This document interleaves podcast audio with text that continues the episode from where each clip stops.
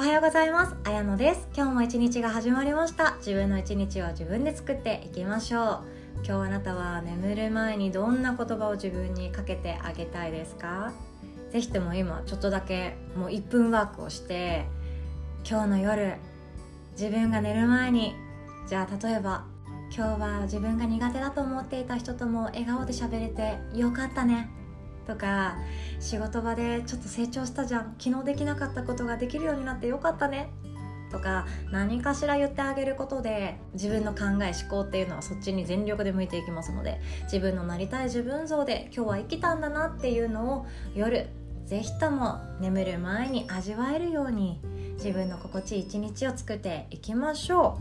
う。で突然なんですけども最近よく聞く SDGs これってご存知ですかね？サスティナブルっていうもの。ですね。長期的にそして未来と地球を作っていく豊かな自然豊かな地球を維持するために国連に制定された17の約束っていうのが SDGs って呼ばれています。でこれは本当に企業も国もそうで、えっと、今目標の一つとして定められているのであなたのいらっしゃる自治体とかでも SDGs みたいなロゴが入っているかと思うんですよね。いないところももちろんあると思うんですけども私の住んでる堺市も SDGs がどうのこうのみたいな感じで全力頑張りますみたいな感じで書いていていや何やるんだろうワクワクみたいな感じだったんですよね企業とか国とかって聞くと超大規模なプロジェクトじゃんって思うんですけど実際やることってあの自分の日々の考えだったりチョイスだったりそういうところにつながっていくと思うんですよね。例えばあのジェンダー平等っていうのがあるんですけども女性だから働けないよねとか子供だからこうだよねとかそういうことじゃなくってみんな大切な人間だよね。そしてやりたいことができたらみんないいよね。っていうような考えたとかだから差別をしないということが私たちは日々できたりもします。海洋資源とかも SDGs の中に入っていたり気候変動っていうのも入っているわけなんですよね。なので少しでも燃えるゴミを減らすとか少しでもちゃんとゴミを分別する。正しくゴミを分別してリサイクルを少し面倒だけど牛乳パックもちゃんと洗って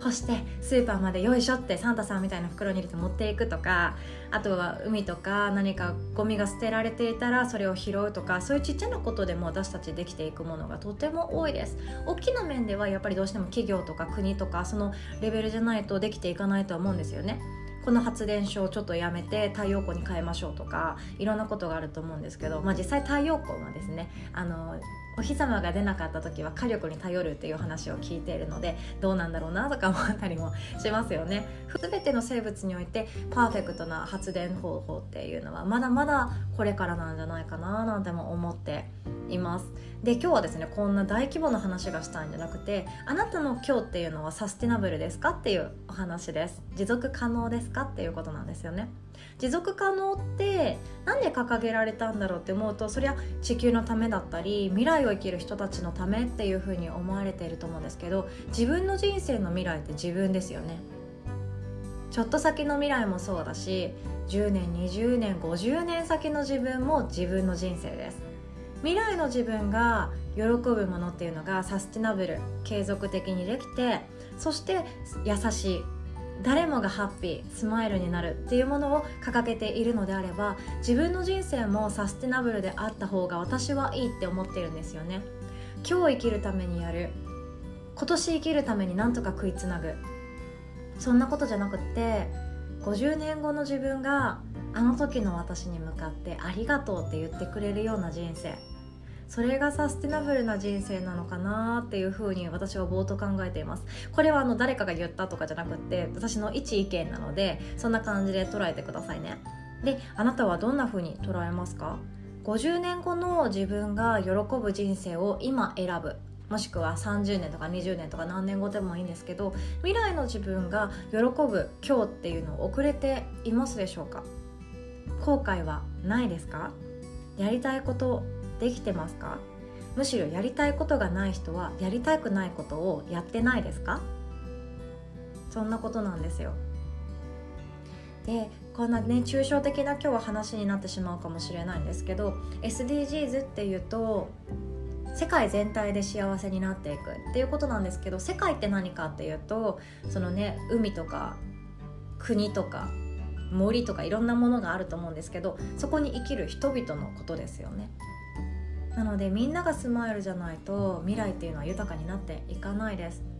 じゃあ自分の人生を考えてみましょう。じゃあ例えば自分がプラス10年プラス10歳してみてください。何歳になってますかね。その頃の自分は今と同じ働き方同じ時間の使い方していたいでしょうか。1日8時間か9時間誰かのために使っていてしかも感情を入れなくてもいい仕事をやっていて誰か別に代わりがいれば済むようなことをやっているっていう場合は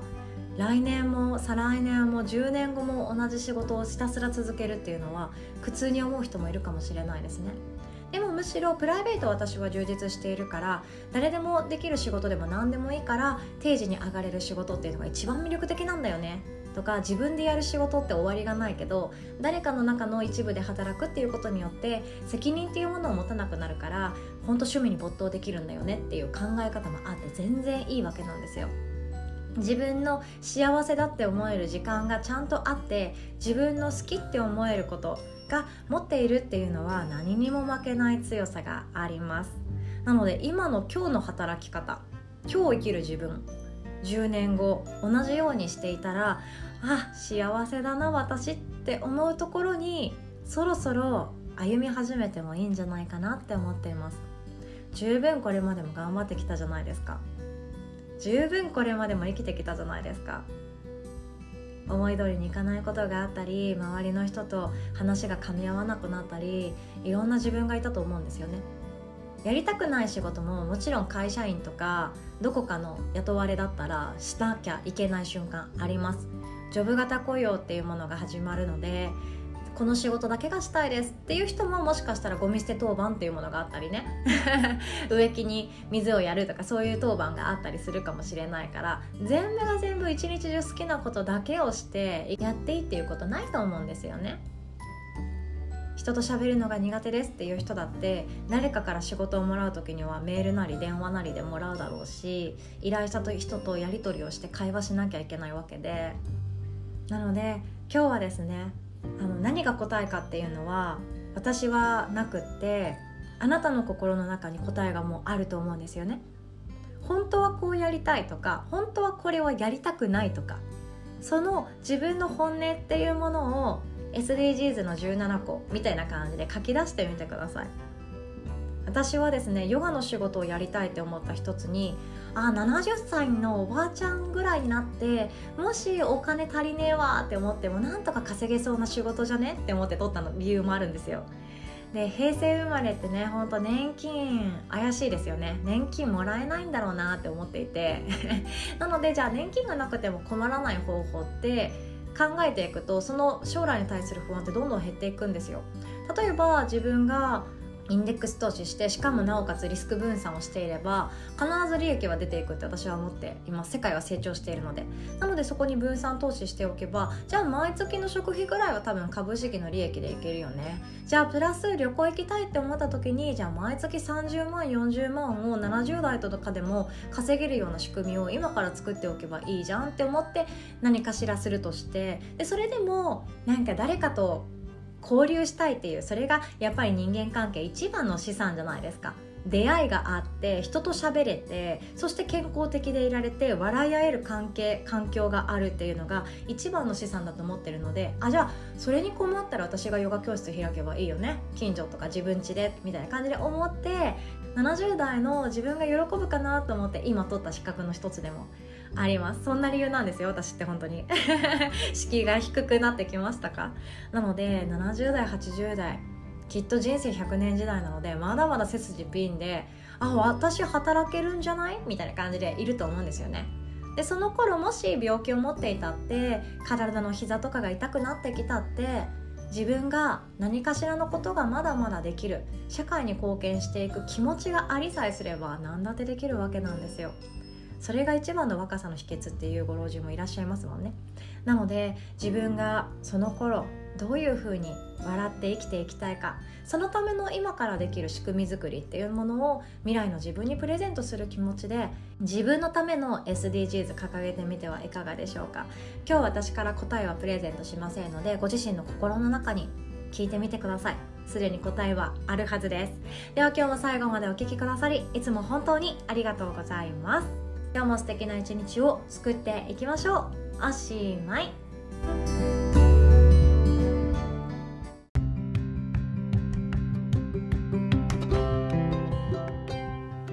お知らせさせてください。8月からはですね外部講師を招きました特別オンラインワークショップがスタートします。早速なんですけども8月の20日金曜日の夜8時からは私のお師匠さんの及川先生を招いたお金のマインドセットの講座になります。詳細決まりましたらホームページにてシェアさせていただきます。もちろんこちらのポッドキャストでもシェアさせていただきます。そして8月21日土曜日の朝10時半からはゆうこさんというですねメイクアップアーティストそしてコーチングもされている素敵な方をお招きして本来の自分に生まれ変わるスキンケアそしてメイク講座を開催していただきます。でテーマはですね3ヶ月後の未来を変えるっていう内容です。私はですねはじめゆうこさんに出会ってまあ本当素敵な方なんですよ。めちゃくちゃ魅力的な方ですぐにファンになったんですよね。でなので私もメイクめっちゃ下手くそでいつも適当でスキンケアにかける時間ってあんまり作っていなくって持っているものもほとんど無印良品だしメイクもほんとドラッグストアとかで売っているもの。でしかも眉毛と目だけとか。そんな感じで日々適当に生きてきている側だったのでどうやったら可愛く若々しくそして映えるような素敵な女性でいられるメイクができるのかっていうのが知りたくって初めはですねマスクライフでも映えるようなおしゃれなメイクのやり方っていうのを教えてもらおうかなと思ってたんですよ。勝手に。勝手にですよ。ただ優子さんと話していくと全然違ってまずですね雑誌とかあとはハイブランドの動画とかってあるじゃないですか。あそこの動画のメイクをするにあたってかけられている労力がベースメイクが7割以上ですっていう話をされてたんですね。でなんでベースなのかっていうとその人本来持っている心を引き出すのはベースであってその人の生き方とかありたい自分像とかその未来に対する思いっていうものはベースその肌の一番基本のところ基礎化粧品を使ってやっていく部分が決まるそうなんですね。なので流行りのあのシャドウとのカラーとか可愛い韓国風メイクとかやったところでその人の本来の良さっていうのは全然引き出せないそうなんですよいやそれを聞いてですねあマジかやべえな私って思ったのも正直そうです。だからこそあ今回はですねゆうこさんに本当委ねようと思って私も知りたいことたくさんあるんですけどゆうこさんにですね是非ともこれから変わっていきたい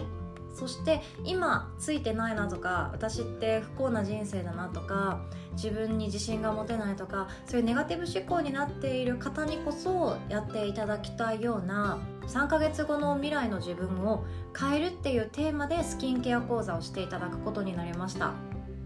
で優子先生自身はですねメイクレッスンの他にコーチングをしたりとかあとはリボーンって言ってがんを経験された方を美しくメイクしてそして本来のその人の生きるっていうありのままの美しさを写真に残すっていう活動をされていたりあとは体内記憶って聞いたことありますかね。赤ちゃんが生まれてくるまでにお母さんのお腹の中にいた時とかそれまでの記憶を持っている子っていうのがいてその体内記憶を生かして今この世で何ができるかっていう教会が設立されていてそこの講師もされていたりもする幅広い方なんですよ。だからですね私が本当にあの可愛くなりたいですとか24歳に見えるようにしてくださいっていうのがもうだんだんアホらしくなってきて。もうあの同じような思いでメイクが可愛くなりたいなとか可愛くなりたい若々しく思われたいからメイクを学びたいなっていう方は今回はですねガラッと変わって全然違う方向になっていくと思います。周りの人から見てどう思われたいかじゃなくって本来の自分がどうありたいかここを追求するようなメイクレッスンになっていくのでメイクっていうかもうほんとマインドセットのコーチングみたいな感じですね。なので特にあの忙しくて自分のことをお手入れできてないなとか毎日毎日必死すぎて生きている心地がしないなとかもう人生を変えていきたい未来を変えたいそして性格を変えたいこれ一番キーワードになってくると思います。性格って3ヶ月後全然違う自分になっていると思うんですよね。性格を変えたい人ぜひとも来ていただきたいなと思ってます。他にもですねもちろんシミとかシワとかそばかすとかニキビとか肌トラブルで悩んでいるっていう方にもお手入れの仕方とか教えてもらええるそうなので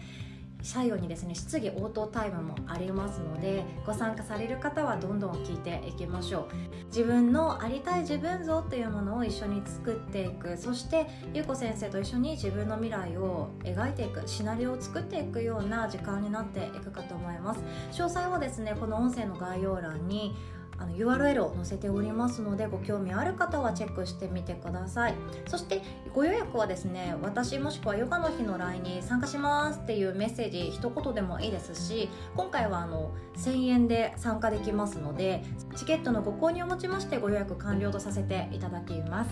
リアルタイムでご参加できないけれども録画動画見たいなっていう方もチケットご購入ございますのでちょっとお安くなってます。そちらもチェックしてみてください。